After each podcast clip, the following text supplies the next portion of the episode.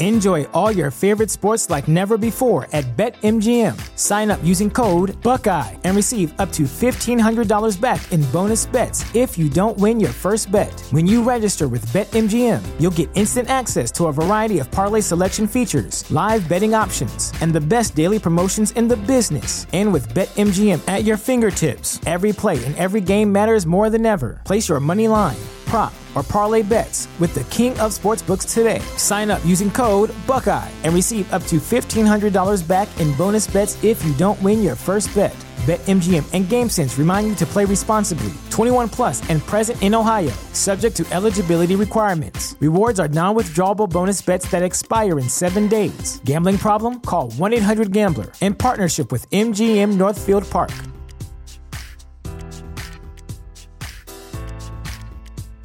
The future is a hefty responsibility and not one that we take lightly, but then taking things lightly has never been what Hefty is about. That's why we've created the Hefty Renew program that turns hard to recycle plastics into valuable resources like park benches and building materials.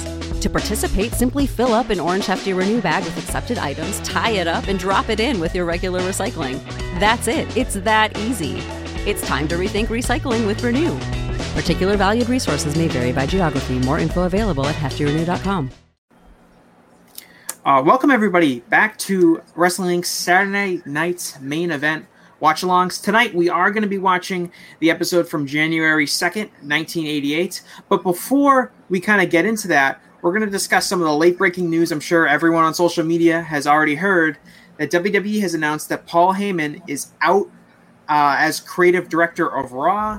WWE uh, sent out uh, a release to, to members of the press, including us at Wrestling Inc., that Paul Heyman is no longer going to be in charge of Raw.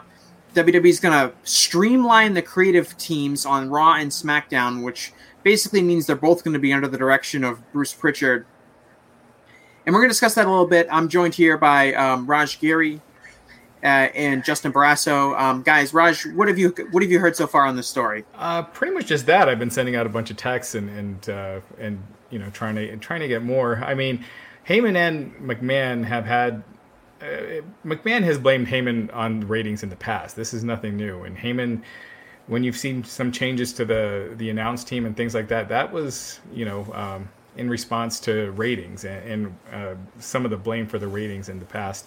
So. Um, yeah, I mean, I, I think it's clearly that the ratings are probably a big factor. The ratings are at an all-time low. You know, each week is either the lowest or the second lowest in history. But so much of that is COVID. You know, I mean, it, watching three hours in that performance center setting, uh, it's exhausting. So I don't I don't think there's in with that environment with the the rules that Vince has in place. I don't see what anyone else can really do. I agree. I don't see how you throw this on Paul, other than the fact he's the guy in that role, right? Yeah. I think, given, I mean, they're, they're des- they desperately need a crowd. Raw's a tough watch. I mean, in three hours, it's a tough, it's a tough go to have something run that long. I don't think it matters who runs it, and I think that it's it's a bad look internally to let go one of the most creative minds in wrestling, but or let go from that position. But at the same point, um, maybe for the for the board or for the uh, stockholders, they see change. You know, I don't, I don't know if they know or care who Paul Heyman is, but they may care that, that Vince is making a change. So yeah, well, too bad. You never want to see anyone lose their position, but uh, unfortunately, what, what is interesting is that they've made sure, made it clear that Paul is going to stay on in WWE as a uh, in in on TV persona. You know, as the advocate for Brock Lesnar, perhaps another wrestler. Um, so he's still in the company. He wasn't fired from the company. He was just relieved from his official creative duties. Now, what's interesting is that even before, I know last June it was announced that Paul Heyman would be running the creative side of Raw. That Paul had a hand in a lot of storylines, particularly Brock Lesnar storylines. He was hands on, I guess, with Ronda Rousey and I think Bill Goldberg and maybe a few others. Raj's dog is very upset right now that um, Paul Heyman's does not, care that, does not care that Raj has a podcast right now. Um, disregard for the business and inner workings of pro wrestling. But as I was saying, so Paul's still going to be in the company. I wonder if he's still going to, you know, Brock Lesnar obviously thinks very highly of him, you know, trust him a lot when it comes to the creative process. I, it would be surprising to see Paul Paul's fingerprints completely removed from the WWE product. Well, yes and no, but I'm, I'm sure he's not happy. No one's happy to be publicly demoted. Um, I think that's difficult. Mm-hmm. I'm sure, you know, if talent goes to Paul and asks for help, I'm sure if Ronda Rousey goes to Paul, I still think Ronda comes back once crowds are back, and I'm sure Paul will work closely with her. I don't think that changes, but um, yeah, I mean, I, and we've seen this before with Vincent Paul. I just, it's it's odd you'd put a guy in a, a position like this when you know you're going to handcuff him but it's Vince's show and it's Vince's rules. Yeah, I'm curious what kind of contract Paul has as a talent with WWE. If it's a uh, if it's an exclusive thing, if it's a per date deal, um, you know, uh, that'll be interesting to to find out. Um, Raj, when remember too, when when Heyman Heyman signs this deal or becomes you know executive director, that's around the time of it's right after it's it's it's about a year ago, right? A yeah, exactly a year ago. It was in June. So slightly after, yeah, late June, slightly after Double or Nothing. So I know they were interested in having Paul at, at, at events or anything. Of course, you want Paul Heyman at an AEW event. You can't though because WWE re-upped. So to me, it's I don't know if it's buyer's remorse from Vince. I always think back to the Bret Hart deal. Like Vince got him in a deal where nobody else could get him. He decided he didn't want him anymore, and and Bret. But it also reminds me like Cain Velasquez. Like Cain was someone AEW certainly had interest in, and they made him so there is no interest in Cain. Obviously, that's the case with Paul, but it's just kind of how Vince works. Vince wants what he wants. Uh, he he takes that that your leverage from you, right? So I don't think Paul can leave. Not that he would anyway, but um, so maybe they did, but they, maybe Vince did what he wanted to do. Yeah, and uh, we mentioned ratings. Ratings have been, uh, you know, down drastically from last year. Again, this is post-COVID. This past week it was down 20%, but last week was against uh, the NBA playoffs. Uh, last year, I mean, was against the NBA playoffs. Last week's was down almost 30% from last year. Week before, 21%. The week before, 30%. So big drops year to year. Again, this is you know, post COVID, before COVID, though, the three weeks before COVID, they were down 23%, 19%, and 24%. So still uh, big drops from the year prior. SmackDown obviously has been up year to year, um, but that's also because they're on Fox. They're in 30 million more homes. They are on a Friday night, so that takes a little bit out of it, but overall, it's still number wise, it's still up. They're still usually doing a little over 2 million viewers, um, except there was that one week where they dropped below, uh, and, and last week. But um, yeah, it's. Uh, it's hard to say who, like, to me, this isn't necessarily a case of Paul not having the answers, but rather this being a very difficult situation um, for everyone to work in, both pre pre COVID 19 and in, in its current situation because the ratings were down before the pandemic. It isn't solely related to the pandemic, but I don't know who WWE brings in to solve, you know, to solve this that's going to be, you know, better than Heyman. There's certainly plenty of options, but it seems more of an institutional problem than a Paul Heyman problem. Yeah, it starts and ends with Vince. I think, though, uh, he's more likely to be on the same page from what we've seen the past, what, two and a half, three decades with Bruce Pritchard uh, than he ever would be with, with Paul Heyman. So I think that definitely, that certainly plays a, a big piece in this. Yeah, yeah. So we'll uh, we'll see. I mean, this is obviously breaking. Stay tuned to stay tuned in Justin's stuff at, Sports Illustrated and his his uh, his columns and his articles and uh, and WrestlingInc.com, of course. So you, we're moving on to tough way to start the shit. Tough way to start. yeah. moving on to the real reason we're here tonight, which is for Saturday night's main event. This is the show. We're done with 1987. It's gone. We're moving on to 1988. This is the first show of 1988. It is from January 2nd, 1988. Young Justin Barrasso's birthday. Oh, how old are you, Justin? I turned five. Oh, so you remember now, Raj? you said my mom's that, birthday too. Nice. Raj, right. you've said that this was the first Saturday night's main event that you watched.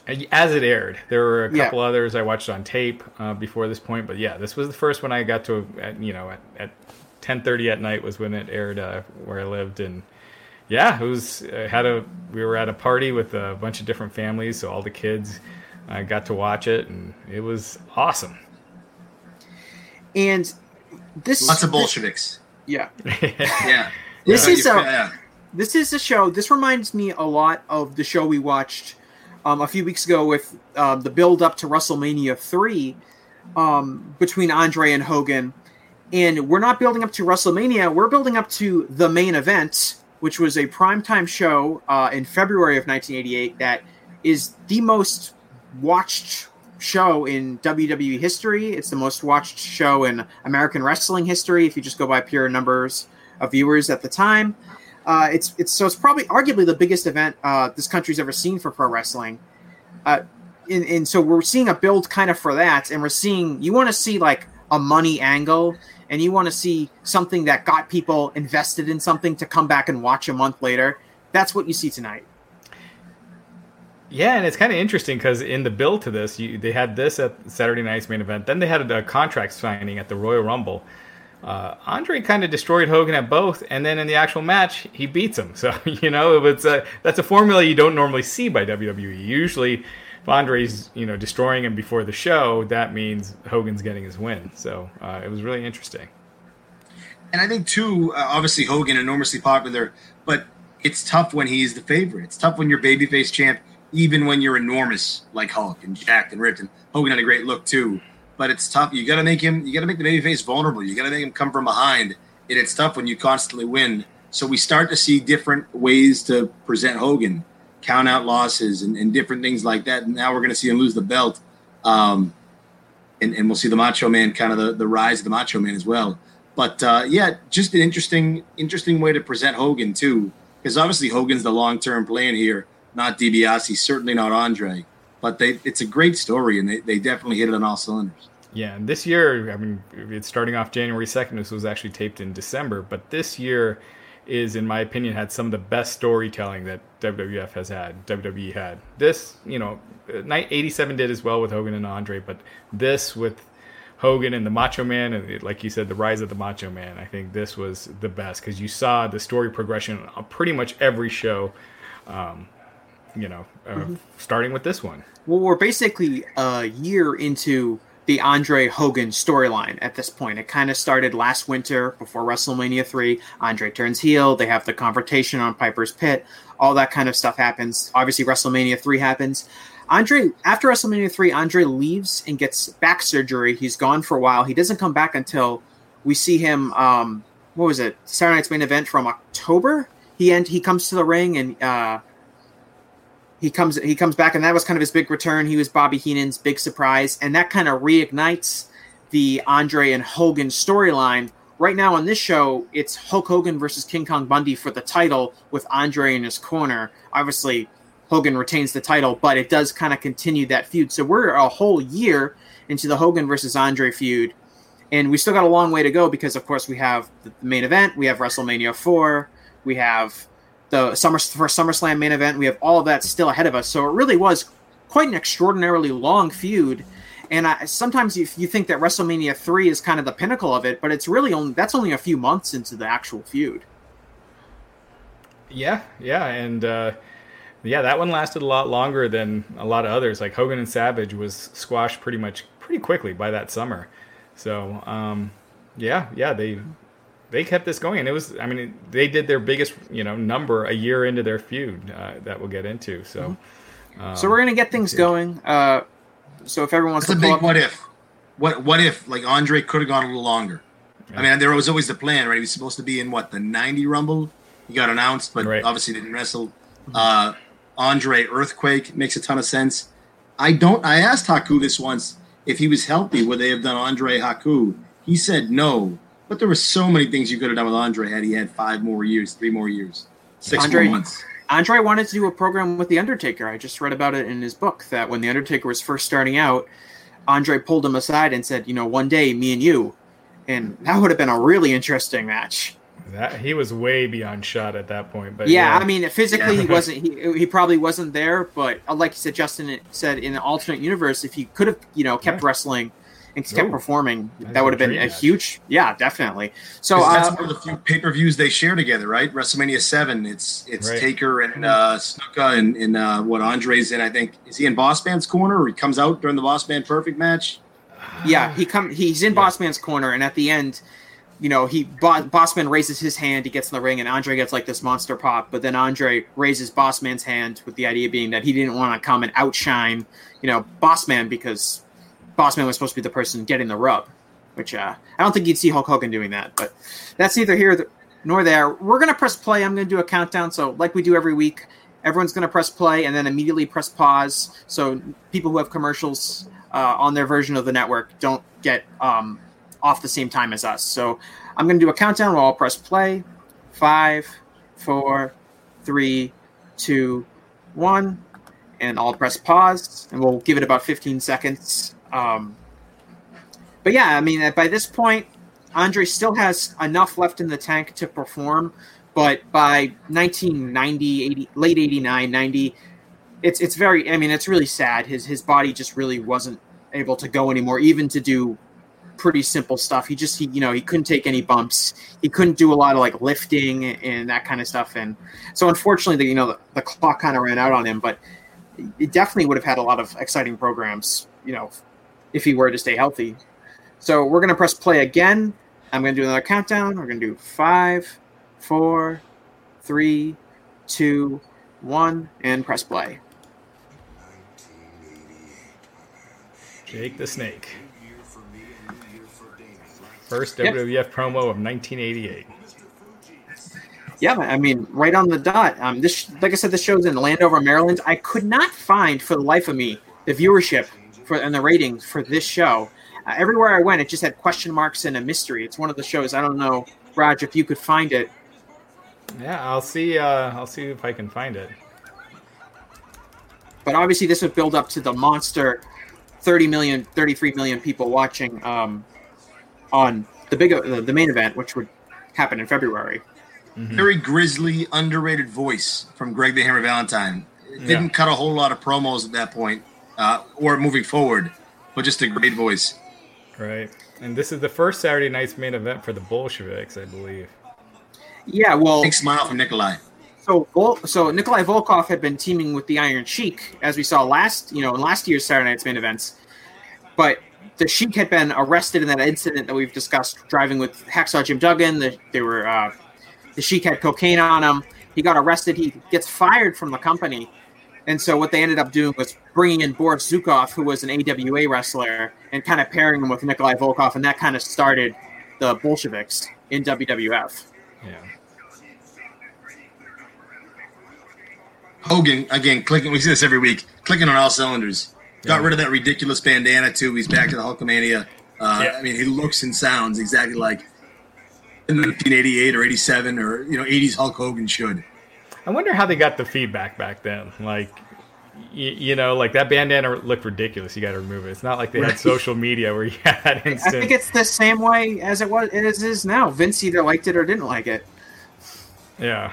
Uh, yeah, you're right though. He didn't get it blown off. It wasn't like when Okada wore pants and everyone lost their minds that Okada was wearing pants. But the strike. Speaking of fashion, the the, stri- the Strike Force um, scarves they don't last. All right. so not at all. Uh, Bruce Bennett saying Andre after Mania Seven. Yeah, that's right. He had signed with Herb Abrams for the UWF, and then Vince McMahon signed him back, and he got attacked by the earthquake. Andre never actually worked with Earthquake. He was just in the corner. Uh, I think it was like Bushwhackers and Jim Duggan against uh, the Twin Towers and someone. It's that SummerSlam, and Andre yeah. was in their corner. Well, yeah, and Andre basically signed that contract with Herb Abrams as a way to get back into the WWF because Vince at that time did did not. Yeah, it totally worked. Um, you know, one of the things I've you know I'm reading the on again. I'll plug it again. Andre the Giant, the Eighth Wonder of the World by Pat Laprade um, great, great book if you're interested in reading about Andre the Giant. And he, one of the things you learn is that Andre was really shrewd. He was really smart, and he understood the business. And that's something that maybe he doesn't get enough credit for, or maybe people don't know that about Andre. But he really knew how to play the game. Rush, that's a, I love that match. I actually thought as a kid the Bushwhackers were going to win. It was Bushwhackers Natural Disasters. And uh, the yeah, best right. part of that match is it's, it's an MSG. It's the Bret Hart Perfect Night. And the best part of that match is they decide to team up after the win. You know, of course they beat the Bushwhackers, and they're going to team up on Andre, and that's when LOD come. You know, wearing the shoulder pads, they come right. out to the ring. Um, pretty special moment. Yeah. yeah no, I'm sorry. That was. Uh, yeah, that's the summer. No, I'm sorry, MSG. I'm, I'm throwing that off. SummerSlam is when they win the belts at MSG. Geez, that was uh Yeah, the was first that SummerSlam. Knickerbocker Arena? No, it's Ah. Madison Square Garden. The first SummerSlam first- was in Madison Square Garden, but the one you're talking about, you're talking about 1990, right? Uh, Bushwhackers, Natural Disasters was uh yeah that was SummerSlam. Yeah, so that was right. That was um, and they come out and they uh because the uh, the Warriors win the belts that night from the Nasty Boys. It's all the same night. Am I? I think that's right. Yeah, I'm pretty sure that's right. No, do you didn't Demolition? Or no, that was the year before where they lost to the Hart Foundation. Was that 80? I, I, I'm, I'm questioning myself when I shouldn't. It was that SummerSlam. Uh, Road Warriors came out early to, inter- to to support Andre, and they beat the Nasties. It was all- 1991, Uh, Knickerbocker. Arena was the Rumble, uh, the Flair Rumble. yeah, thanks, Bruce. Just anytime we have a question, just ask Bruce. What is the Knickerbocker Arena? That's also in New York. That's Albany, I believe. Oh, oh, so it's up at the Times Union Center now. Uh, the Bolsheviks These against Boston, Strikeforce. Both of their uh, Strikeforce this are is, the tag team uh, champions at this point. They beat th- they beat the Hart Foundation for it, They right? beat the Hart Foundation in October, and they hold the titles until WrestleMania, um, where they lose them to Demolition, and then Demolition have the long record-setting reign after that. This is an amazing promo by Slick, by the way. Slick was awesome. This is a really smart promo. Amy Elliott Vaughn saying these 1988 shows are going to be brutal with some of the things that are said. Obviously, as a 12 year old, these things went over my head, but rewatching, times are different. Absolutely. Even just the xenophobia, right? Of of the of the evil foreigners versus the Americans, and Well, they still do was that. long. Yeah, Yeah, still do, right. Vince, Vince is kind of stuck in a time warp. I always love it when, and it happens in this match, when someone not from America is the babyface beating up the foreign heels, and the whole crowd chants USA. USA. Yeah. Well, Tito So- Santana was from America. Yeah, he was from America, but Rick Martel will be in the ring and you know beating up the uh, Yeah. Bolsheviks. Uh, Slick just if, if you missed it, Slick just said that Mikhail Gorbachev, who famously came to the United States uh, to visit Ronald Reagan, who was the president at the time, uh, was actually there really to see the Bolsheviks, to talk to them, and give them a pep talk about how to do this match. And then they made a little time for Reagan, but it was mostly to talk to the Bolsheviks. Lots of promo time there for Slick. One of the things that made him so special, I think, was the the most ridiculous comments he made. You still, it was sort of Bobby Heenan like. You still kind of wondered. I mean, also it was, it was a long time ago, but uh, he he made his his ridiculous point seem somewhat realistic. Right. There was a little, you could see him believing it. It wasn't so out there Right. that it was, he was playing a Yeah.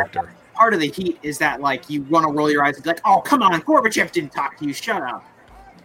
Yeah, not like that, but like uh like with Elizabeth, when Elizabeth was in the corner of Hogan and Macho Man against the Twin Towers, and he was saying like, you know, yeah, you know, it was that it's really three against two, you know, with Slick and Elizabeth can't do anything physical, you know, stuff like that, but you know, in a very heelish way. Great manager. Great, Yeah. great. Again, again, the, sup- every week we see the same thing. The supporting cast. It's not just the guys in the ring. It's everybody around it. It's it's the Slicks, the Gene Okerlunds, the the Jesse Venturas. They're just so deep right now. Yeah. And it doesn't Well, I was- sound scripted, like when he's cutting this promo to the crowd. I, I don't know if this was, or he, well, this is kind of a standard shtick where he's having everyone stand up for the Russian national anthem. Which is a great gimmick, by the way. It's something that a lot of people remember. Yeah. Uh, well, Slick. Um, I one think it was in his things. obituary, Jesse. In Volkov, I think uh, in Volkov's obituary was that uh, that he would sing the Russian national. I mean, it was so ingrained in that character. Yeah, Is Volkov dead? Yeah.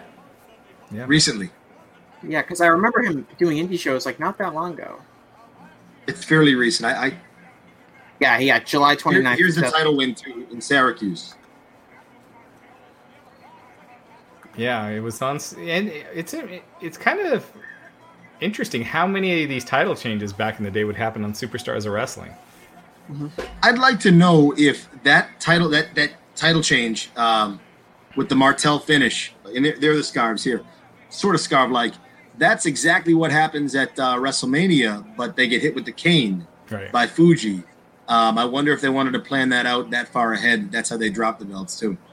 Ooh, I that would seem like I mean, that's a lot of planning, but you know, Vince back then, and that's one thing I feel like he doesn't do now. I don't think Vince is up late thinking of storyline ideas and, and you know ways he can take a certain story. Whereas you know back then, I'm sure he was probably really excited for a lot of these angles and just couldn't wait. And I, I'm just don't feel like he has that same passion for him now. Rush, can we highlight the James Potts comment? Yeah, uh, which one? Uh, All of them. Coliseum video. Okay. I remember this, and I and I want to say Kamala is in his like ring gear, which makes it even more. He's not like wearing a sweater and jeans. It's, right. it's completely ridiculous. Yeah, so James Potts saying, I used to have this old Coliseum video where Reverend Slick and Kamala, and he was trying to show Kamala how to bowl at the bowling alley. Yeah, there were ones where Kamala didn't know how to pin people, and Slick was trying to teach him how to pin, even though he had won so many matches by pinfall before that. Right.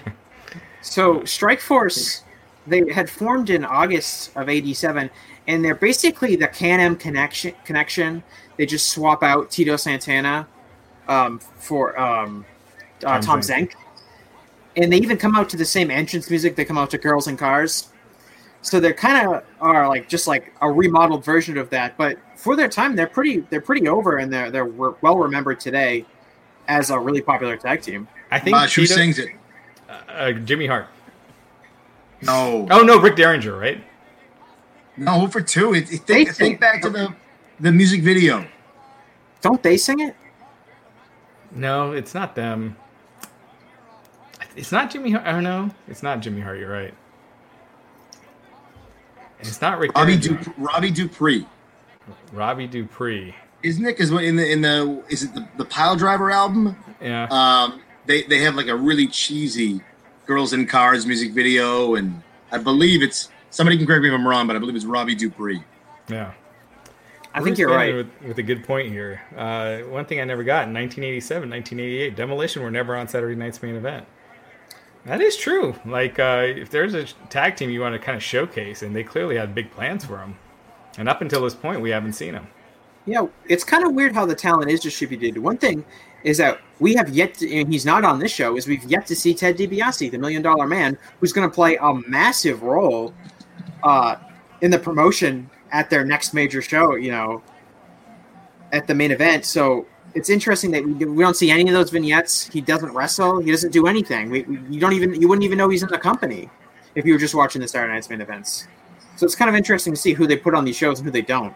A lot happened between here and the main event when you think about it, because mm-hmm. here Andre was still managed by Bobby Heenan. Yep. Uh, you know, just a month later he's with Ted DiBiase. But yeah, yeah, that is true. They haven't uh, they haven't shown Ted DiBiase yet. Well, they had already done. I believe they had already done the angle where DiBiase tries to buy the title from Hogan. I think that happens in like December yeah. of '87. So he's been around and he's kind of been feuding with Hogan. Yet we don't see him at all in this show. Right. I also that, don't. Uh, again, you, you mentioned putting Martel and Santana together. Two two really solid guys, kind of old school. Put them in the same same gear and, and let them go. Um, and this is what this is Martel's third and final tag run, tag team championship run, and I think it's it's Tito's second. Tito of all people, like Ivan Putski and Rick Martel, and I and I think Martel's Tony Garea. So it's two real guys from stars from a different generation. Um, you forget how long both these guys were around. Yeah, and uh, even though Rick Martel was AWA World Champion before this, I feel like replacing Tom Zenk with Tito Santana gave the team more credibility. It made that seem more uh, just like a bigger bigger name yeah, team. Tito was a former Intercontinental Champion at that point. He was he wasn't a main event guy, but he was a respected veteran. It wasn't just these two young guys who had no credibility to fans. Tito establishes that. Had a he, he hadn't program, been right? Yeah, and he hadn't been used as enhancement talent yet up mm-hmm. until this point. He you know like a couple years later he was just losing every match, but well, he gets a good spot. Point, he had that credibility, and Tom Zenk and Rick Martel, they almost look too much alike to where it was hard to take them serious. Like you know, it was like the Young Stallions in a weird way were just too pretty boyish to take seriously, and Tito added that, uh, added that. Well, veteran um, grit. Yeah, I mean, Tito, Tito does have a good spot. What's Tito that? has a good run at Survivor Series 1990, where they do the sole survivor gimmick and basically, you know, the winners of each Survivor Series match would go on to the final match, which would be like the the battle for sole survivors. And the idea is that the heels have like eight guys and the baby faces have three. And the on the babyface side, it's Hogan, it's the Ultimate Warrior, and it's Tito Santana. So Santana They needed does someone. They, need, they needed someone who could take a pin, and it wasn't going to That's be true. Warrior, and it wasn't. Right? Al. Yeah, exactly. Oh yeah, at No, the he end, was in it's that Warrior spot, and Hogan. Yeah, exactly. They didn't Warrior want. and Hogan are both sole survivors, which um, is an oxymoron, but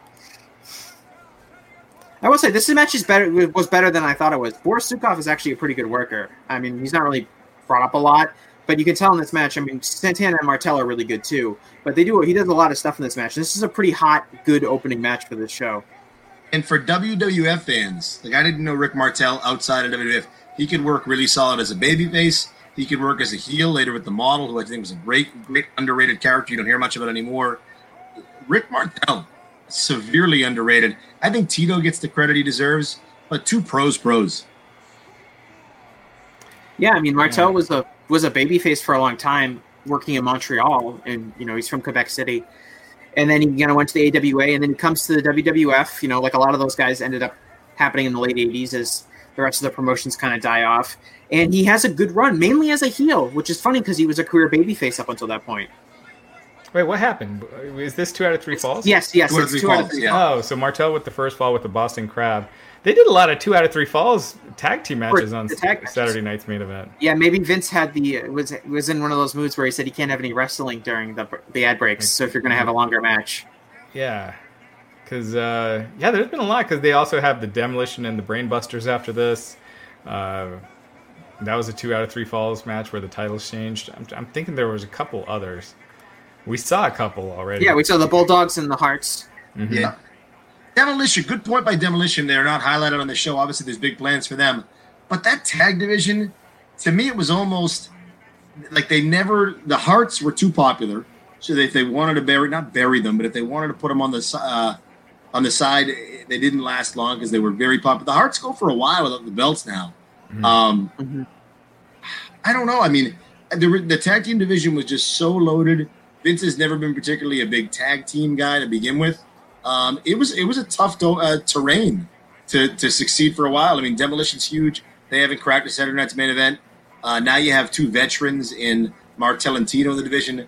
Very competitive field.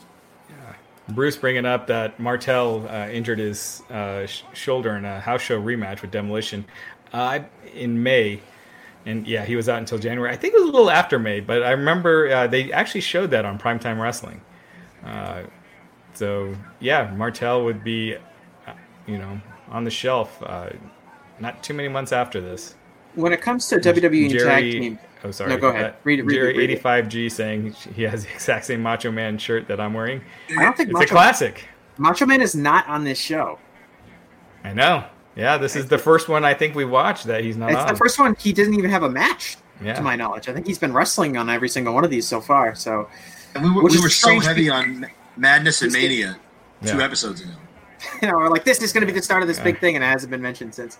Um, Yeah. Well- uh, Drew Greer the third uh, mentioning Rick Martel having a nice late run in WCW in the mid card. Yeah, I, I've always felt like they could have done more with him. Um, because he's not that old at that point. no, and he was just coming off the model. That was a pretty big hit. Um, You know, he had established even, a good even heel the end of that character. run, Raj, with Razor Mm-hmm. Ramon, like when when Shawn Yeah. they, they took the belt off Shawn and Martel was good. Yeah, for the Intercontinental title. Yeah. Yeah, Uh, yeah, so uh, he was so effective as a heel, then they brought him in as babyface in WCW, and really did nothing with him. So I wasn't a big fan. ten years later, he he win he wins every belt. I mean, it's just a guy that again was really talented, but um, it, it was just so competitive in WWE. Even even late '90s, he's covered in gold. But Bruce mentioning the the shape that Martel is in, he uh, looks completely different from his AWA run. Yeah, I he's mean, a you look WWF at the locker room. yeah, you look at the pictures of Martel in the AWA, and it's you would think almost think it's a different guy. still flying around, still working that like Yeah. style. The Yeah, drop kicks are, are pristine. Yeah, he, he he gets in the air. Yeah. Justin, to your point, t- kind of talking about tag teams in WWF, I thought um, uh, FTR made a really interesting point on the Jericho podcast when they were on about a month ago.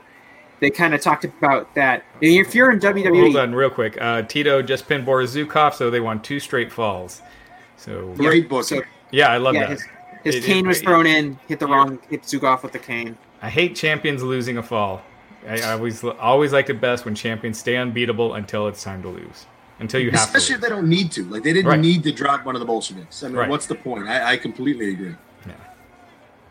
Yeah. But what I was saying about tag teams, that FTR, they said in WWE, if you are much more likely to get a push if you're two singles guys thrown into a tag team than you are if you're like an actual tag team.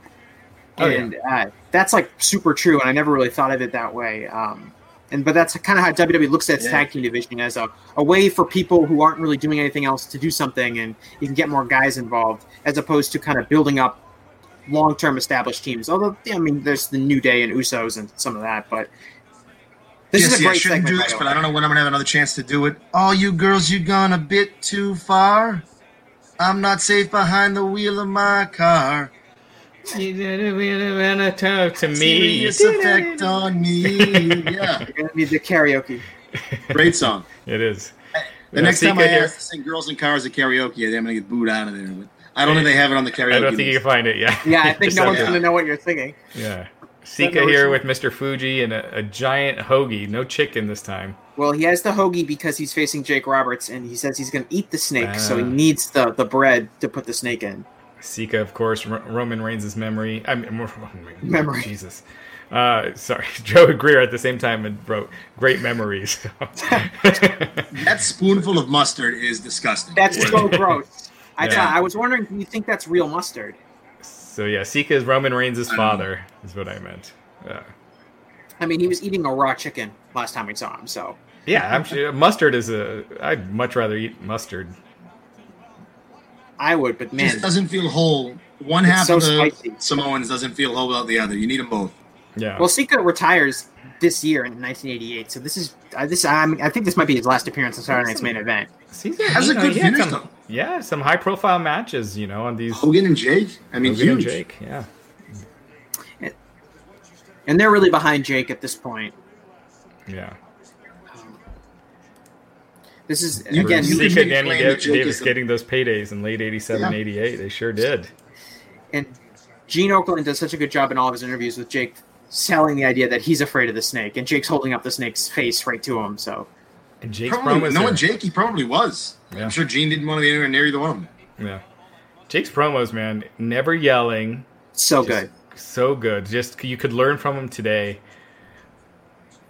Uh, you know, I, that's one thing I think is always missing is the story and character and promos like that are just, you know, so great. Yes, you have some people that could do it now. Yeah. but On the it's- flip, but not that many.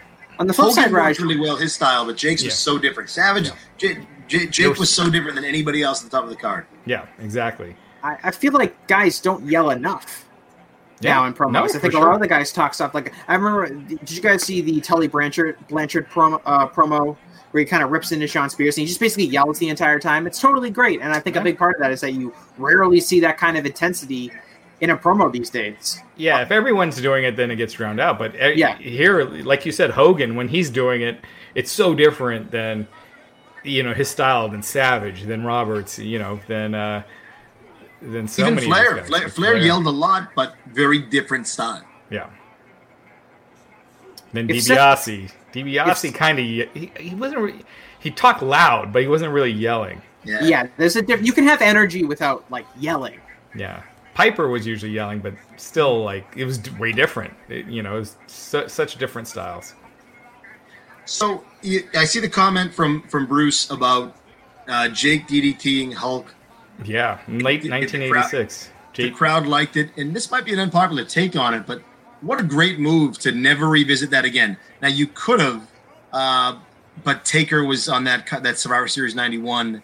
But like Hogan, Hogan's the golden goose, and I, Yeah. I don't think anybody else, whether you like Hulk or dislike Hulk, I don't think anybody else can can do what he did for that stretch. Like That's- so, I, I mean, I I love Jake, and I think it's a great character, but I, I think they made the right move by by keeping those two away. Hogan was the guy. There was nobody else, to me at least, uh, that, that could have been the guy in wrestling. Not Dusty, not I, I don't know. I just I don't think anybody could have carried them quite like Hulk Yeah, from so- uh, WrestleMania one through So, seven. so for, for the people listening on the podcast, Bruce had said, "Can you imagine late 1986, Jake the Snake had DDT'd Hulk Hogan, and they were going to do a four month run on the house shows. But the fans cheered Jake that night, and he, mentioning it probably cost Jake 200 grand, might be even more.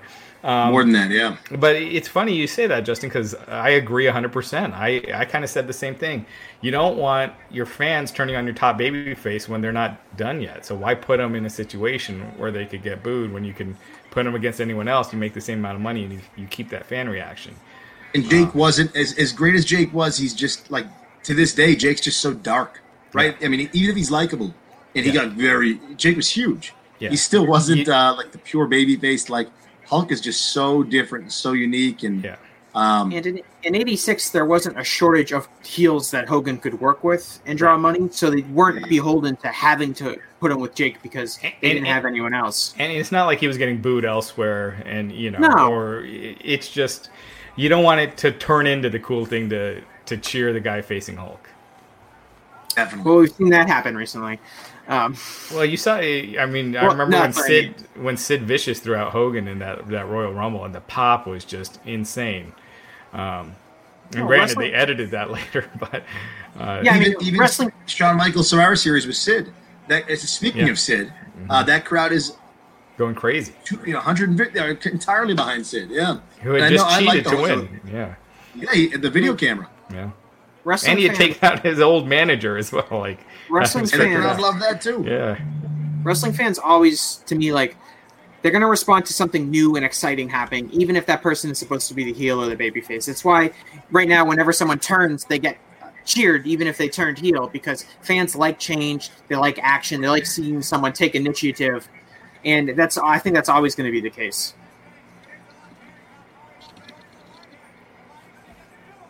Jake and Sika, this match is actually pretty good. Yeah, it's not something you would consider uh, being a good match. Fuji catching Jake's foot with his cane. Sika, look, just reminding me so much of Umaga here. And Jake picking up the pinfall after uh, Sika missed a charge in the corner. So it's interesting. He doesn't hit him with the DDT. Which you rarely see later with Jake. It's always DDT finishes. Interesting um, Sika barefoot here uh, to hear Booker T's comments about Matt Riddle being barefoot. The last big star in WWE I can remember being barefoot, and post injury, he came back wearing boots. I can't think of anyone recently bigger than Rusev. Yeah, Rusev. And be- yeah, I'm trying to think. There's Umaga yeah, I'm trying to think. didn't, but that was a long time ago. Fuji with some interesting Fuji, selling. Fuji convulsing is amazing. Fuji was yeah. so good. John P. Demizio saying the scripted, overproduced way of doing things is not working and it's not organic. There's no spontaneity. Bruce will be relieved of his job if ratings drop on either network or not happy. I agree with the the not organic. Um, Can I focus on one word in that in that comment? He said no spontaneity. When's I couldn't agree more. When's yeah. the last time you were watching Raw and you felt it was electric or, or spontaneous? It just doesn't it doesn't feel that way. Um, and I'm sorry, I, I, won't put that on Paul Heyman. I mean, he's got a boss. He's got somebody that he has to defer to. I, um, yeah, it would have been interesting had they let let the show loose under Paul's reign uh, mm-hmm. realm, but obviously didn't happen. I, I, like the use of the snake. I'm jumping around. I like the use of the snake in this match too.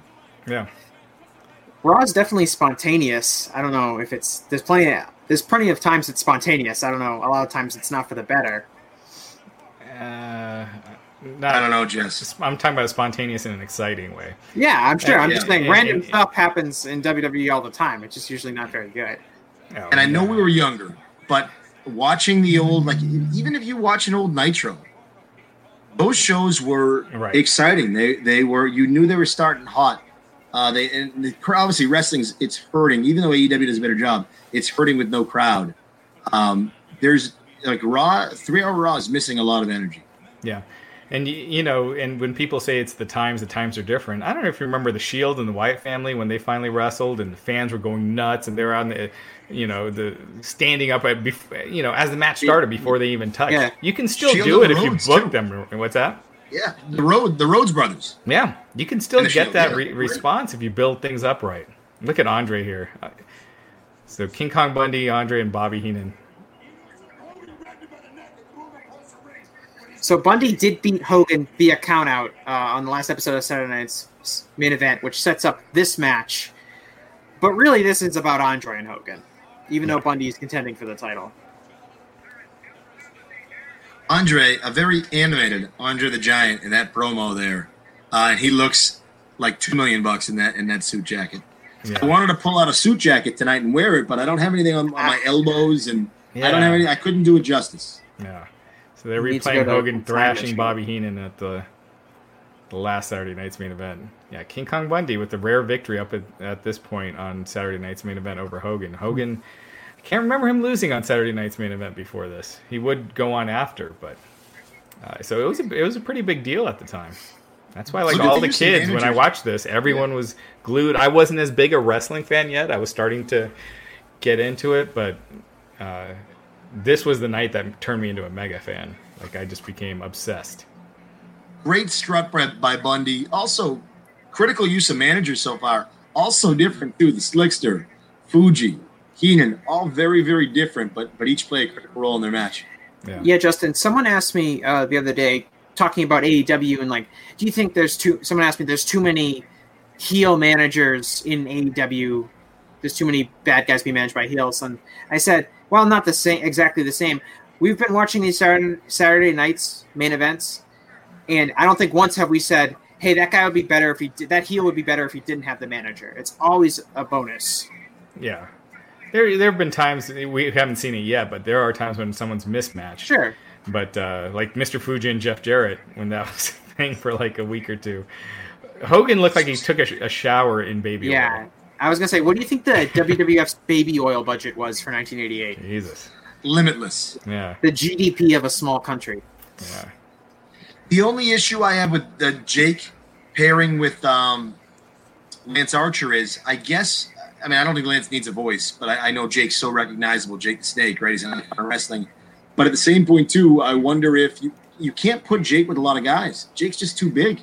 Like he's t- so if Jake's with a guy who's half his size, do you hurt his credibility? So I understand why maybe Archer's the, the right fit in that sense. Yeah.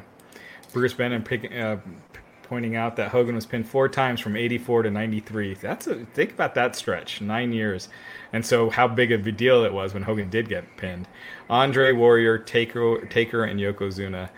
There were some house show matches where Hogan got pinned by Ric Flair, and then the the you know Ric Flair used brass knucks, so the referee would then another referee would come, they restart the match, and Hogan got the win. But as far as getting pinned and losing, that's absolutely right. Yeah, only four. That's how you did it back then. I mean, the reason, part of the reason Hogan is so over and he's the immortal Hulk Hogan is because he didn't lose. Now look how much drier Hogan is now. Yeah.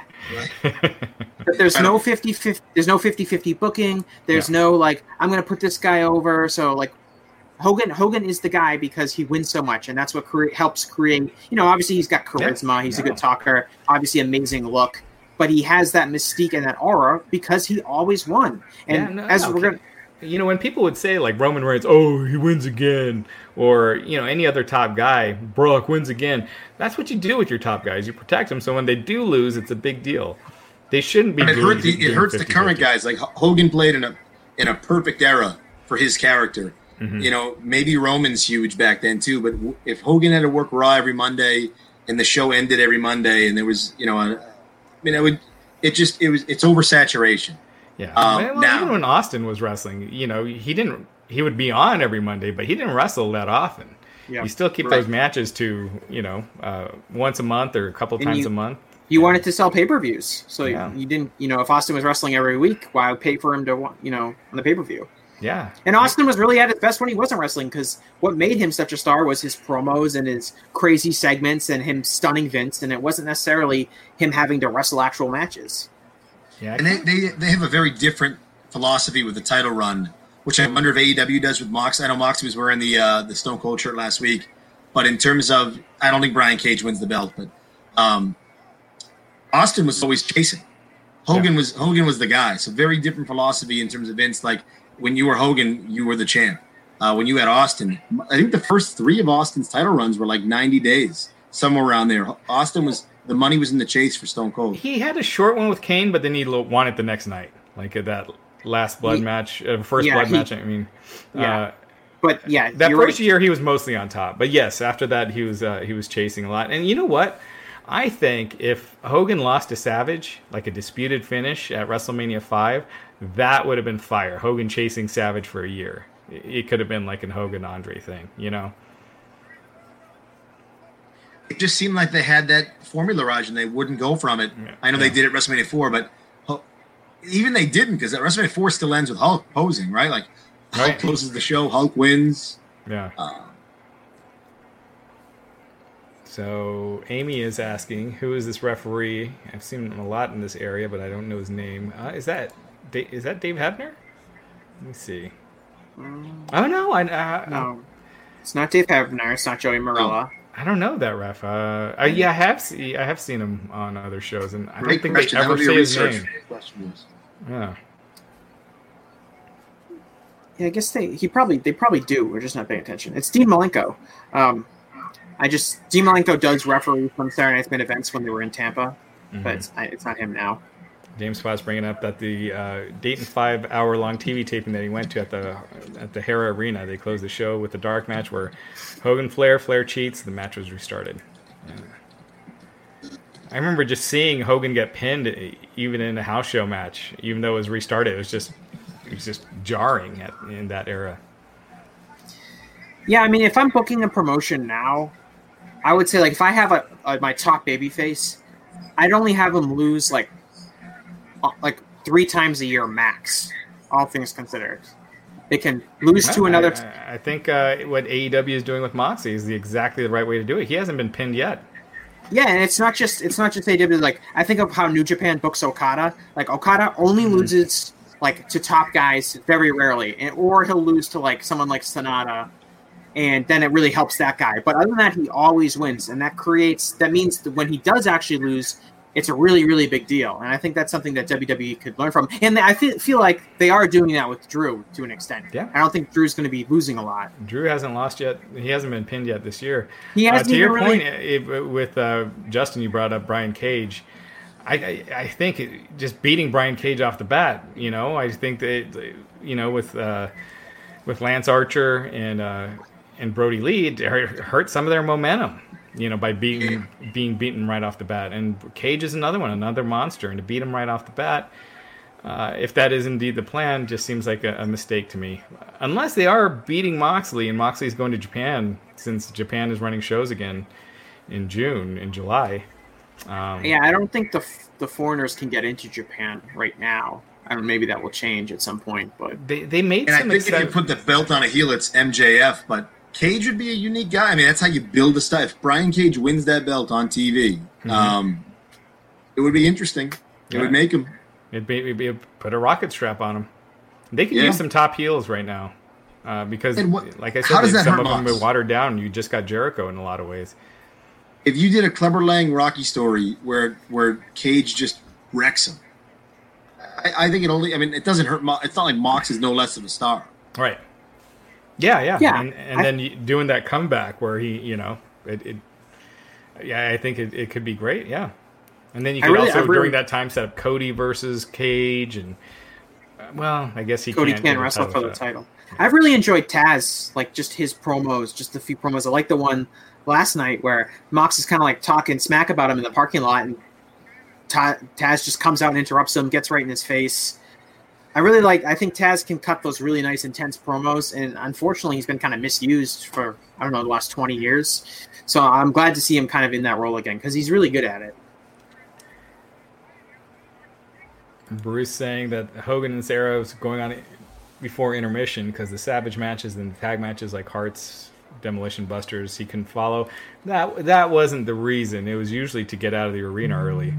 And uh, yeah, lo- well, they would do like on weekend shows. They would do like Hogan would work like the opening match or a match in the first half of the show in one venue, and then he would fly to like another city that's like an hour flight away, and then work the main event. And they would be able to advertise Hogan on two shows and get two houses out of him on the weekends. So the We see the uh, Hogan Bundy slam, uh, Hogan Slam Bundy, which is nice. yeah. So this is Bundy's last televised match in the WWF for six years. Oh, Yeah. So he he leaves after this. Apparently, according to this uh, half-ass internet research corner, Bundy was felt like he was being underpaid by Vince at this time, and then he goes and does a advertisement for a Dutch computer company, which Vince didn't like because it went behind Vince's back and Vince wasn't involved in it, and that caused a big riff. Bundy says that he wasn't treated the same by Vince after that, and so he leaves and he doesn't come back until 1994. If Bundy stays, we'll play the what if game. What if? He probably gets a run with Macho. He just is fodder for the Macho Man, right? Like yeah. in that title reign. Maybe he's in the tournament. I mean, yeah. the tournament it's it, it's it's not designed for him at four. Uh, and maybe he headlines. Maybe best case he headlines a pay per view with, with Randy, but Probably not a pay per view. Like probably a Saturday up. night's main event. Yeah. But yeah, because yeah, he, he would have probably run. he could have I could easily see him in that one man gang spot where they have a disputed you know where uh, Macho beats him in the tournament by count out and then they wrestle on the next Saturday night's main event. But yeah, I mean Bundy's you know star had kind of faded here. So, and if you look at the, that that trajectory, then what's next?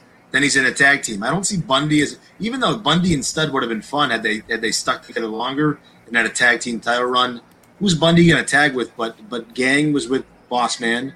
Uh, Earthquake, who had a really fun singles run, uh, got cast away, but he, he, made the most of it with the disasters. So I don't know where you go next with Bundy if he stays. Yeah. I'll say this about Bundy. Having watched these shows, I think Bundy is the person that I think I've been the most uh, exceeded my expectations the most. I think he's pretty underrated as a worker.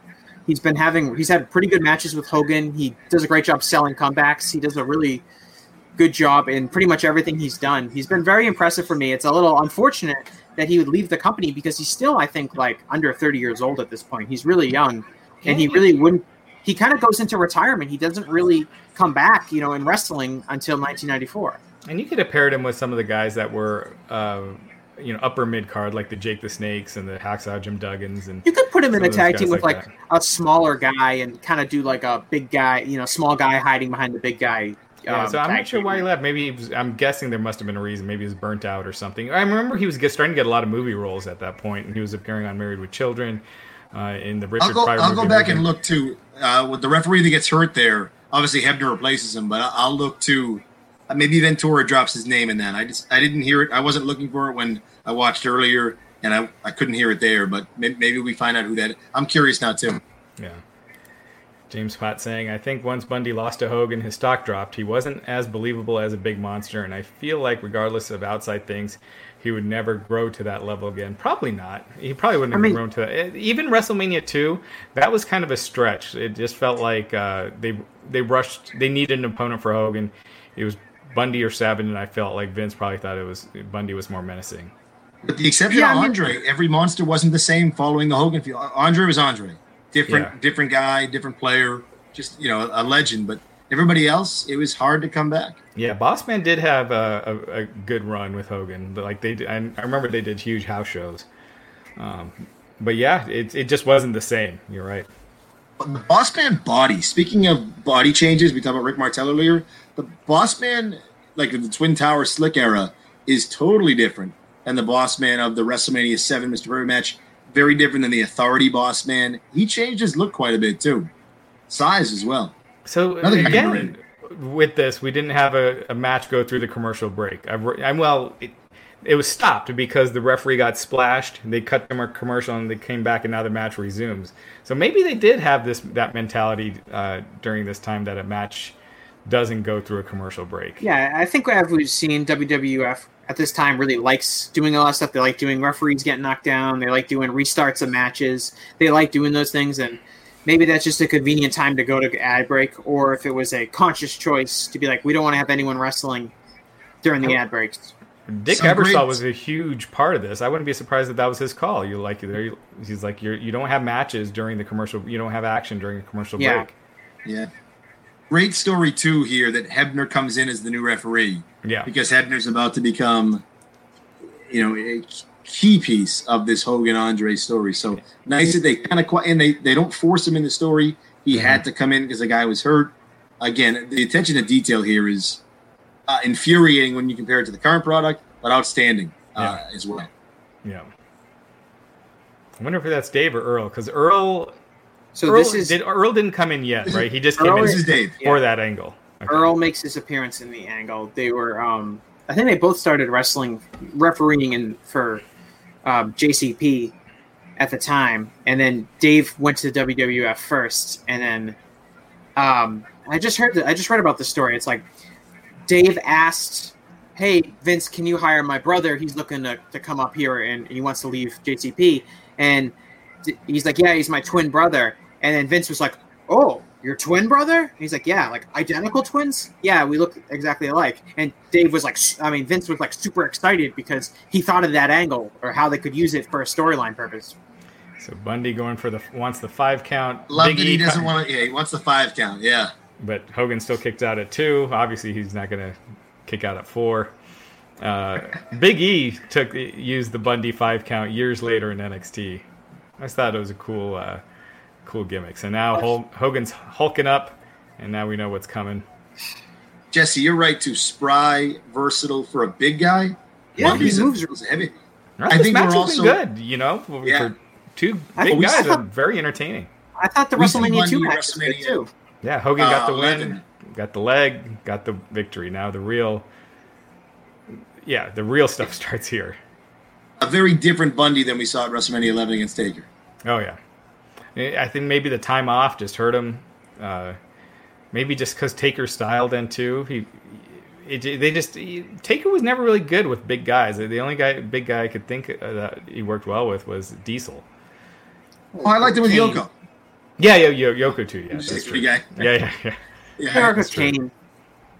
I, I guess so big tall guys. Yeah, Kane or Brock if you count Brock as a big guy.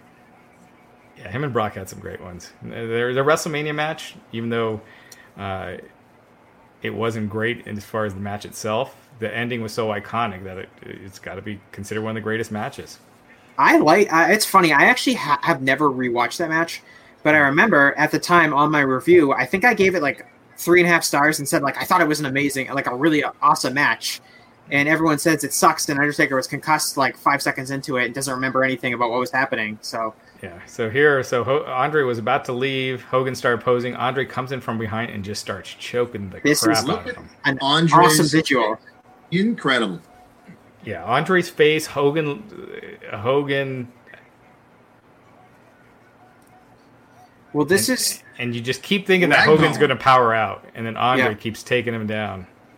and this is what like Andre physically he's not the same guy at this point, but he never lost the ability with facials, with timing, with the ability to kind of sell what he's doing, and that's all that's really required of him in this storyline. It really works. And the Bulldogs do- come in, they start hammering away, and then Andre just dumps him out like a piece of trash. Andre lets go. he barely sells it. Knocks their heads together, and then Some classic, him out An- of- classic Andre Yeah. offense. Yeah. Two sacks of garbage to the floor, McMahon. and him choking Hogan. I, I remember watching this with my friends, and we are like, you know, we were just cannot believe what was happening. I don't understand, and obviously you don't have to do it a carbon copy of it, but you have the Big Show McIntyre feud. You need to sell. You get Big Show because you want to sell his new Netflix show or highlight it, right? Yeah. cross promote.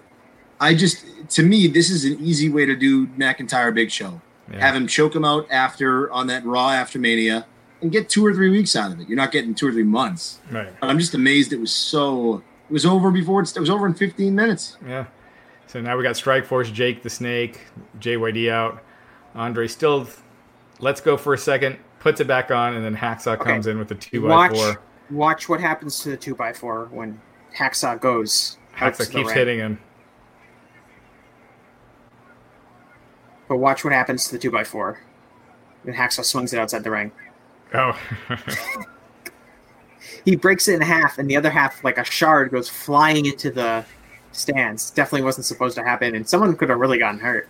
yeah. Bruce with a good point here. Andre owned Hogan on Saturday night's main event. The Battle Royal, yeah, where he eliminated Hogan here, where Andre just now on, Hogan's carried out. Andre's posing with the belt. Hogan looks just dead. Andre, uh, Bruce bringing up the main event. You had to pay to see Hogan get at Andre because smart booking, absolutely.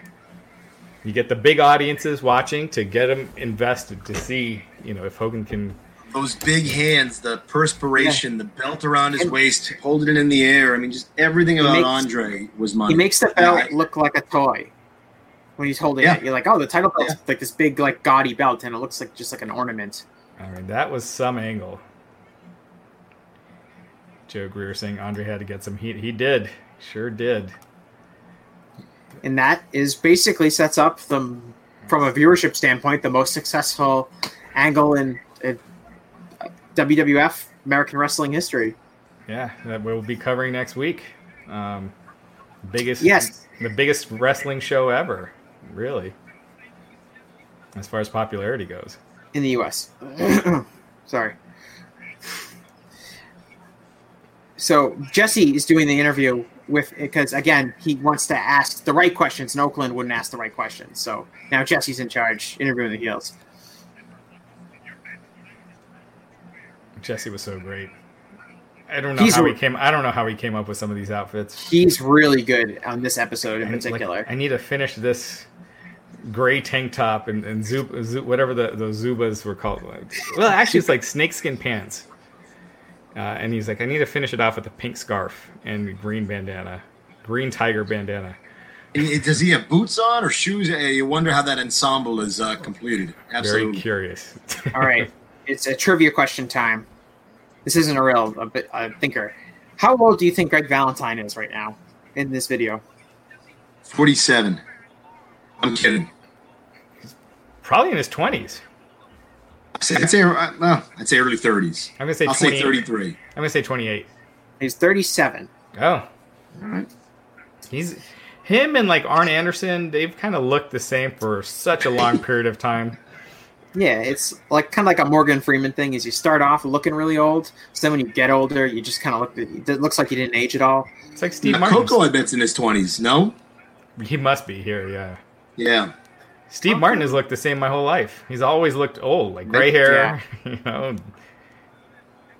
See how old Gene Koko is. Okerlund, till the end, Gene Gene looked. I mean, Gene went through a stretch where, like, the end of WWF, he worked at King of the Ring. He goes to WCW. He doesn't change that much. yeah. I like how he never tried to grow a goatee or doing anything. He just kept it classic.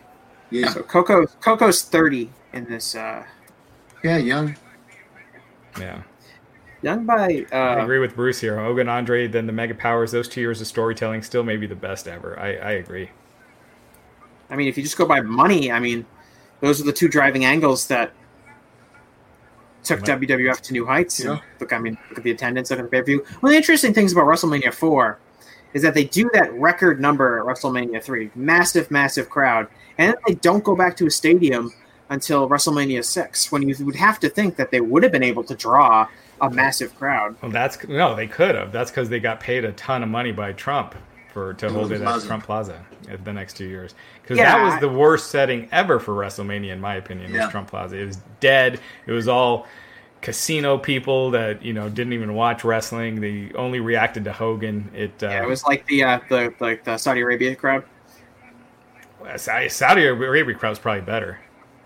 I'm thinking like the front row of the Saudi Arabia crowd, where it's Oh, like yeah. the guys are walking around like backs turned. Yeah, because at least the rest of the crowd made noise. This, you know, It's quality work by Frankie. Uh, you know, being able to balance on the on the rope, and I think Frankie is the MVP of this match. Doesn't seem bothered by the crowd either. speaking No, of like I was, I was Speaking thinking of about Trump, they're they're doing the Republican. It's now official that the Republican National Convention will be in Jacksonville, Florida. So, uh, or, or a host. Daly's Of, place, they said, Jess, uh, Raj. what's that? At Daly's. They're doing it at Daly's. No, I'm, I'm Oh, kidding. I'm I kidding. was like, what? oh god, you got me there for a second. So when you're talking about wrestling going back to arenas, it's probably happening sooner than later. So it's I'll be surprised if you know I, I got to work on this story, but I'll be I'll be surprised if SummerSlam is not held in front of a live crowd. me too. Especially if New Japan's going to be held, you know, in front of fans here in, in July, and that's still another month. Yeah. I mean, it depends on the case rates. I saw. I was just Oh, right before. Florida is jumping up right now. Yeah, there's a big spike in cases. So Georgia's I don't know how- leveled off. They, they plateaued. Yeah. So I don't know how stubborn you know individuals everyone's going to be about it, but I mean, that would be the main thing to determine whether or not you're going to see fans. Is if the rates remain flat, probably see fans soon. If they spike back up, I could see Maybe with not. that. I could see with that governor. I could see him allowing yeah, I mean, it, with it's some. going to vary state state. I'm pretty sure SummerSlam's not going to be in Boston uh, Right. in August. Yeah. So Greg Valentine versus Koko B. Ware. Um, Koko, I was a fan of Koko uh, when it, when I was a kid, just because he did so much cool stuff that you never really got to see with the main guys. But on Superstars, with the smaller guys that he'd wrestle, his the Brainbuster was his finishing move, which was so cool. Um, you know, he did he did the flying drop kick off the top, which you didn't see many people do back then. Yeah, and you know he's one of those people whose name and you know with his gimmick and stuff, he's very mem- he's remembered very you know fondly today. Valentine, one of those rare guys, one of those rare heels, who when he went to the top rope would actually hit his double axe handle. He wouldn't be like Flair be thrown off or have his tights pulled. He, he was he was he was up and down quick, but he'd actually deliver or execute. Mm-hmm. Amy bringing up that Jesse calls Koko buckwheat throughout the match. Yeah, I think he did that all the time. The stuff Jesse would say back then, it it would not fly today. But Yeah. The stuff Jesse would say back then. comments too. what's that? A lot of Heenan's comments. Yeah, yeah, absolutely. Yeah. Any any was heel like- commentator, Jim Cornette back then. I mean, Right. he's he's let a couple slip out here and there. Jerry Lawler, who's he'll let some of those slip out, but um, So Valentine is in the midst of a little push here. He um he's working here obviously against Koko. He beats Ricky Steamboat at WrestleMania four in the first round of the tournament before losing to Savage. So he, he's coming out of um and then he goes into a really long feud with Ronnie Garvin. yeah. I believe he pretty much won that feud too. Um, yeah, it's Jose Sorella saying uh, CM Punk reminds me of Macho Man and Cena reminds me of Hogan. I Good parallel. yeah, I, I, I could kind of see that in a lot of ways. um I Not don't the know. same like- level of star power. yeah. Uh, Punk- Cena, Cena, yeah, Very But- different presentations at the top of the card. One was kind of the proto, literally in Cena's case, the prototype. Uh, yeah, I, I, I mean, they're not they're not carbon copies, but I, I, I, I think that's a great point. Yeah. The smaller guy against the the Hulk guy, and just having great chemistry, and their their storylines were just always a hit. And Koko, Brutus the Barber comes down, distracts Greg Valentine. Koko gets a bunch of near falls. More of a mullet than really- usual out of Beefcake tonight. Yeah, yeah. And the Yeah, crowd yeah. really buys Koko's near falls. They're really into it. Yeah. And so now we got the stop in the action. Valentine composes himself. Yeah, total. Uh, that's a total. Uh, it's almost like Nash when he came in as Diesel. His uh, beefcake's mullet there. Yeah, yeah. And now Beefcake's getting sent to the back. So here we got the pause in the match. Yeah, that's definitely the formula. No action. You don't go during a match or while they're wrestling. Did Beefcake ever like cut anybody with the hedge clippers? Like he, uh, did he ever actually cut someone, or is he just cut hair? the, g- hold on, wait, he cut the genius's hair. No, I think he means uh, did he ever accidentally snip somebody like their fingers or anything with the Yeah, hedge well, because he's menacing, menacing them with the hedge clippers. But does he actually ever like? Is he threatening to cut their hair? I guess he is because they sell it on commentary. Like he's going to cut Greg Valentine's beautiful blonde hair, as uh, Jesse says. But Wait, well, yeah, I don't think he ever cut somebody's hair with the hedge clippers. He would always use the scissors. It switch because it was always a disappointment. You wanted to see him use the hedge clippers, Right. thinking they were his. That's what he used, but Yeah. well, it's it's always I always we talked about this earlier. Like I don't like it when guys have like a special item to the ring and it's like a real weapon because they can never use it like convincingly. And if they do, it just looks fake. You know, like Triple H with the sledgehammer. Anyone with half a brain is like that. That'll kill you. Well, he doesn't swing it Le- properly. Legend are a good example of that too. The mallets just didn't work. Yeah. the mallets, the Sting with the baseball bat, even Chris Jericho with the baseball bat. Yeah, The oranges, I'm fine with. You know, but Right. Well, even like now, it's it happens in WWE. Like when people take chair shots, it's become so obvious. Like when they like give someone their back to get hit with the chair, it kind of it really takes me out of the action. I don't understand why they can't do the headshots with the hands up to the chair with the chairs. Because uh, pe- people will just want to take it, and you still graze it enough, and Yeah. you hit it hard enough. It's I I I, I actually uh, give props to WWF for that decision and making the decisions to not uh, you know hit the head with those. I don't want to see real like headshots, but I feel like you can do it safely with your hands getting getting your hands up. You would have to throw a light Yeah, because things can go wrong. You saw it with Shawn Spears and Cody with the you know. Well, that was different. They concussion tried to- policy and yeah. Well, with Spears and Cody, he didn't get his hands up. He tried to hit him in the head with the chair, and they Yeah, tried so to gimmick. They tried to gimmick the chair. But that's the So, whole like, point. Things wouldn't- can go wrong. So you That's don't get your hands different. up. You don't know, but you try to get your hands up in time and you don't, uh, or he hits you so hard your hand flies backward and the chips uh, chair still hits you in the head. It's and a- then it's shame on you in this era for doing anything near the head. Right. Yeah. And it's funny that the Cody Spears thing did it really help the story? I don't think so.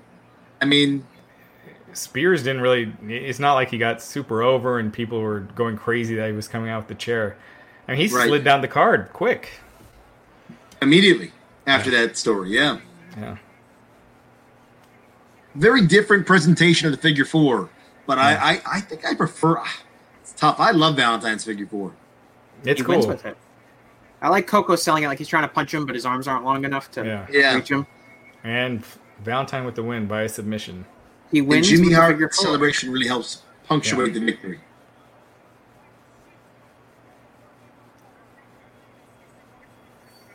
I remember, I, I man, I remember this Saturday night's main event so vi- vividly. Like our friends are just, we're all just waiting for a, an, a Hogan update or Hogan cut a promo. No, he's okay. You know? Yeah, because I I, know. mean, after the match now, Valentine putting the figure four on again.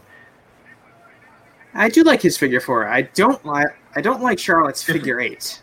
I think it looks too weird. And Brutus is out for the save. Ahead of his time, wearing his own T-shirt. I know Hogan wore stuff, but uh, wearing his own T-shirt. I don't even know if that was for sale, but I think it might have been. I kind of remember seeing that one. Uh, Macho Man would wear his own shirt for promos, but not out to the Right. ring. Mhm. Yeah. So no Macho Man on the show, no Honky Tonk, um, no Hart Foundation. So none of these guys that we've seen quite a bit of, you know, last year or 1987 shows. No one so yet in 1988. So Koko, Valentine escaped. Jimmy Hart's in the ring. Koko's holding Jimmy Hart's foot, and Brutus that's way too threatening nice to a cut his haircut. hair. Yeah, you can't. Even though he did, not here, but at uh, at WrestleMania. And- oh, He- did- he got some. Oh, he got some. He's really close to his head. I know. I'd be freaked out. I don't think. I don't know. Did he ever actually get any? Those are like some dull shears. Like if he was cutting with them upside down, almost. You know? Yeah.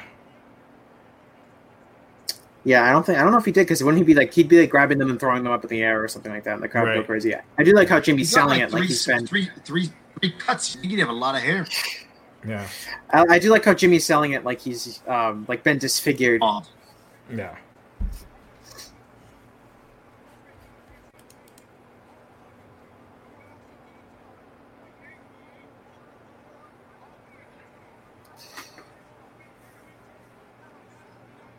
Koko So really that's- selling the figure four.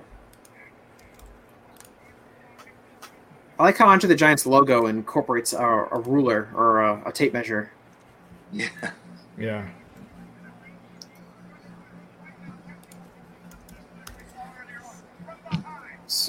So we're gonna get the update on Hogan's medical condition after the life of him was choked out of. Yeah. They're replaying the choke.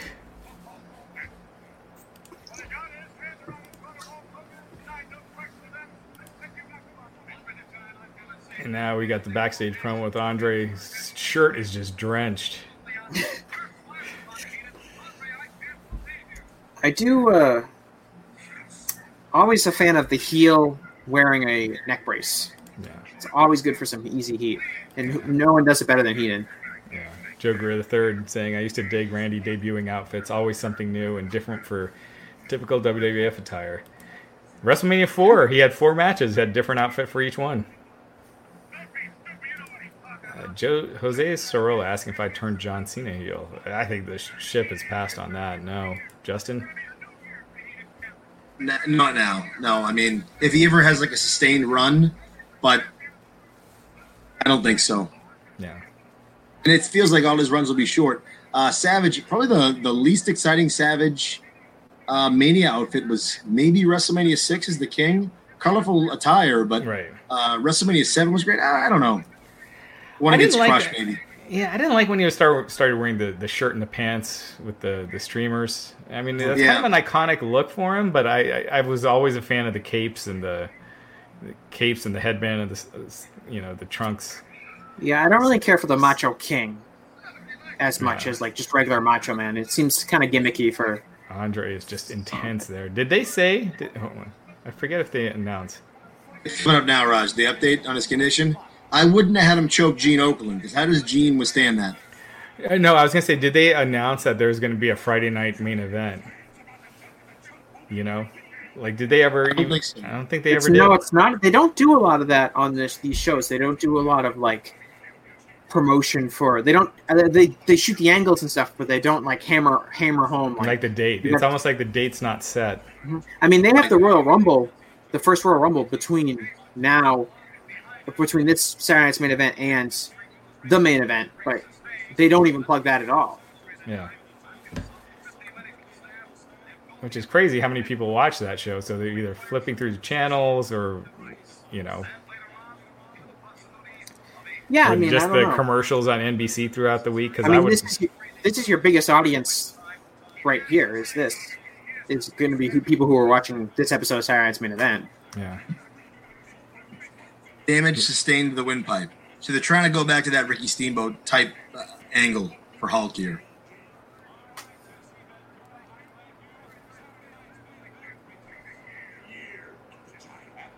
The year of the Giants.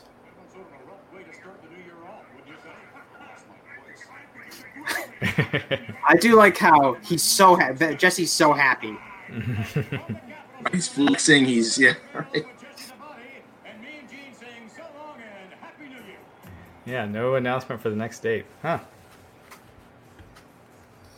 Doesn't matter, Raj. They hooked you. Yeah, I mean, it, it worked out anyway. It, it, they didn't need to. And now we go to the, the credits. Yeah, I mean, clearly, I mean, would, I mean, if they announced it, would they have had 40 million people watching instead of 30? Yeah, 30. Yeah, it was 33, right? But think about that number. How insane that number is. I mean, Yeah, it's like the Super Bowl, different, basically. different age. I mean, like, I don't think anything outside of the Super Bowl would do 33 million viewers. Today, no. Um, because even the playoffs and stuff would, you know, they did like, I want to say they did closer to like 17, 20 million. Yeah, like I think like a really big Sunday night football game will do like close to 20 million, Yeah. and then Monday Night Football's, you know, which is a cable show, is kind of fluctuates. I think between like what, like seven million and 12 million, depending on the game. hmm And uh, so basically, it's the Super Bowl, and that's it. Uh, of course, back in the '80s, there were more programming that would do like I think like Dallas would do like 40 million each week, um, and that kind of stuff. But that's the show. Um, anyone else specifically? Raj, what was your favorite part of the show?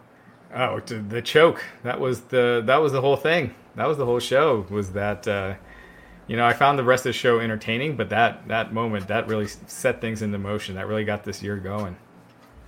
Also built. I love the Strike Force. Built the Strike Force into you know, contender. Real. I know they're contenders, but you know they deserve to be champions. Uh, help build a hammer for that WrestleMania match with Macho. Yeah, I mean overall, and of course the standout is Hogan. Hogan Andre. Um, again, surprising. There's no Savage, but I understand why. You got to focus on on the money, the program they want to build, which is Hogan Andre. So yeah, just everything's clicking and it's only going to get better. But what a, what a great another great episode too. Jesse Ventura really makes it special. Gene Okerlund does too. Um, yeah, what a, another great night. Maybe not their best Saturday Night's main event yet, but it's up there. Yeah, yeah, exactly. Um, so yeah, it was a yeah, it was a a, a great storyline Saturday night's main event. I agree. Yeah, I table this, setter. Yeah. a really entertaining show. There's I, I like to show this. Obviously, you have the Hogan versus Andre angle, which is the big angle in the show. But I thought it was pretty entertaining, just with like some of the little stuff, like Sika having the giant hoagie roll because he's you know gonna kill uh, Damien and he needs a big sandwich roll to put the snake in. Like that's just like goofy, fun stuff to watch, and you don't see like that kind of humor and you know physical comedy all the time on WWE programming. And the fact that it was kept serious. Yeah, Jess. Funny, funny you say that. He wasn't a cartoon character because he did that. You know what I mean? You still yeah, thought like he it was. wasn't like he wasn't like you know the Miz or someone like that. He was still the Wild One. was like, oh, bet he's serious. He's going to do that. It's a wild Samoan. Yeah. Yeah. Um. All right, guys. Um. I don't know. Did you have any trivia questions or anything? I should have saved the tag team partners of Martel and Santana for this. Let's think of one. Um, tag team. think. 1988 WWF.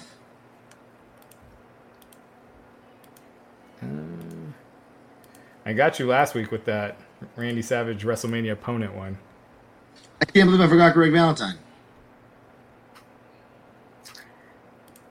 Yeah. This is the part we chop up this mistake. Um, let me think of a good trivia question. If anyone in the chat has a good trivia question, Yeah, let's go it. for it. Uh. I was thinking of one like who on this show be the who, who had the most recent match in WWF, but that's obviously Hogan. Well, I- I'll ask one because he's been such a big Saturday Night's Main Event piece up till tonight. The mighty Hercules. Hercules, you know, we're, we're building Hercules, building Hercules, and it obviously hurts his push that, that Steamboat is done, right? Basically, especially Yeah. as Intercontinental Champion. But Hercules does have a featured match at WrestleMania 4. Who is his Who is his opponent? At WrestleMania 4? Yeah, Uh, the Ultimate Warrior? very good. Yeah, the more. Yeah, so the Warriors in the company at this point, right? Yeah, yeah. Uh, Bruce is asking who won the match between the Bulldogs versus the Rougeaus at SummerSlam 88. I know this one, so I'll let you guys have at it. It's the Rougeaus, right? I feel like the Rougeaus were like classic time limit draws, but um, is it a time limit draw? Time limit draw.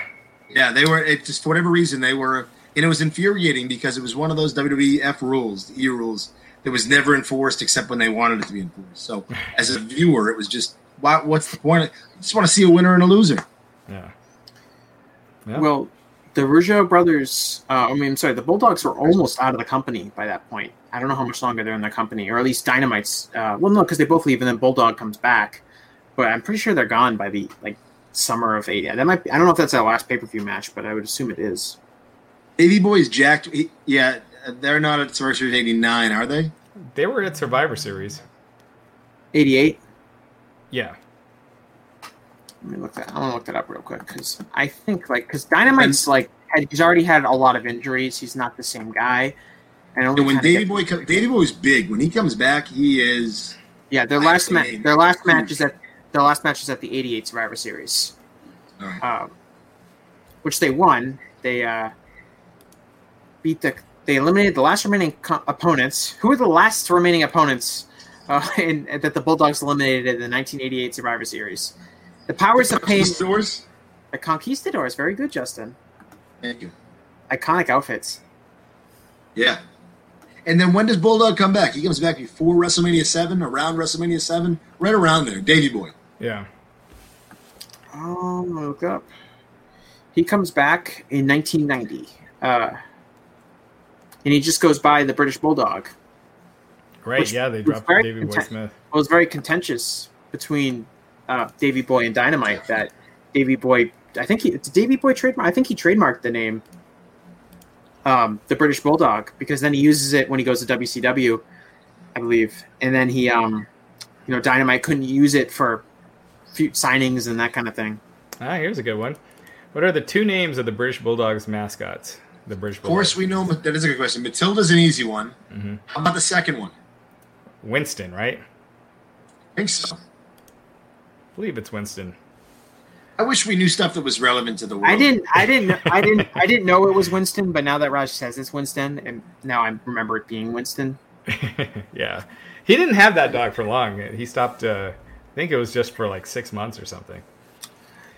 Well, it must be hard to keep it. I mean, I've never, I've never been on a plane with it with taking took my dog on a plane before or anything like that. I can't imagine traveling. All these guys had, you just, you know, we talked about it. You got Frankie the parrot. You've got the um, Matilda the dog. You've got Damien the snake. You've got all of these animal mascots, and it must have been. I don't know what the if that's factored into the guy's travel expenses. Like, did Damien did Jake the Snake have to pay for like travel expenses related to Damien because it was his gimmick? Speaking of which, what were uh, who were Jake the Snake's siblings in the WWF? In real life? Mm-hmm. Oh, I know this. Sam, Sam Houston. That's Yep. one. That's one. It's um, Question. it's um. Oh, I know who it is. It's a woman, right? Yep. Rockin' Robin. Yep. Yes, There you go. yes. What is it? All I knew it was that. Well, Jake's father, Grizzly Smith, was like a pretty big star in the territories, and then so all his kids got into wrestling, and obviously Jake had the most success. Yeah. All right, guys. I need to get back on this story. Um, so, uh, but it was uh, it was great doing this. It was a great time as always. Yep, I wish WWE wouldn't break news right before we're about to focus for two hours on this. Jeez, I know. Yeah. Yeah. Justin, do you want to plug anything? I know you had a big interview this week. Yes, Mongo McMichael. Uh, there'll be. I know there'll be a story tomorrow. I don't know if I'm going to go Heyman or uh, I'm working on a couple different pieces for this weekend, but um, there'll certainly be a story tomorrow. So if you follow me, at my Twitter handle is at Justin Barrasso. I'll post tomorrow, um, maybe two, but but certainly active uh, tomorrow with the piece um, with the goings on in WWE and more. I have a column I'm running. I have running tomorrow, the views from the turnbuckle, which will, will be out tomorrow morning. I did write it about kind of a comparison between Drew McIntyre and Braun Strowman and how they've been booked uh, since WrestleMania, and kind of how is that a reflection on Raw creative and SmackDown creative, and who are those people in charge? And uh, obviously that has changed since I wrote the article. So uh, after we wrap this up, I'm going to go back in and have to make some changes to it to make it more timely. But I think it'll be interesting to read specifically after what we just saw happen tonight. Yeah. And uh, also on Wrestling Inc., we have exclusive interviews as always. Uh, we got Wade Boggs, the legendary Wade, Wade Boggs. Uh, we got Joey Ryan, and then tons of cool stuff coming up next week. So, uh, including uh, Stu Bennett, um, uh, gosh, who who else? Um, um, Taya Valkyrie, and, and much more. So, keep checking out WrestlingInc.com. And And like right, s- the, wrestling world is just I mean, pandemic or not, it's there's been no shortage. It's been nonstop really since what March. I mean, Yeah. just news, news, constant news flow. I know. I mean, I thought uh, I was trying to think of content and stuff that you know when this the pandemic started that uh, you know I could start pushing out because there's going to be no TV shows or anything, and that never happened. so Right? it's been it's been crazy. The, the news has not stopped. All right, and like I said, next week we're going to be back. We're going to have we're going to be going over the main event, which I guess is not technically Saturday night's main event in canon, but we're going to make an exception because it's basically the biggest show in WWE history. And we'll be back here Thursday night. Uh, like I said, thanks a lot everyone who watches, everyone who's listening to the podcast, people who Thank watch so live, everyone in the comment section. We love your participation. Um, and thanks a lot, and we'll see you again next week.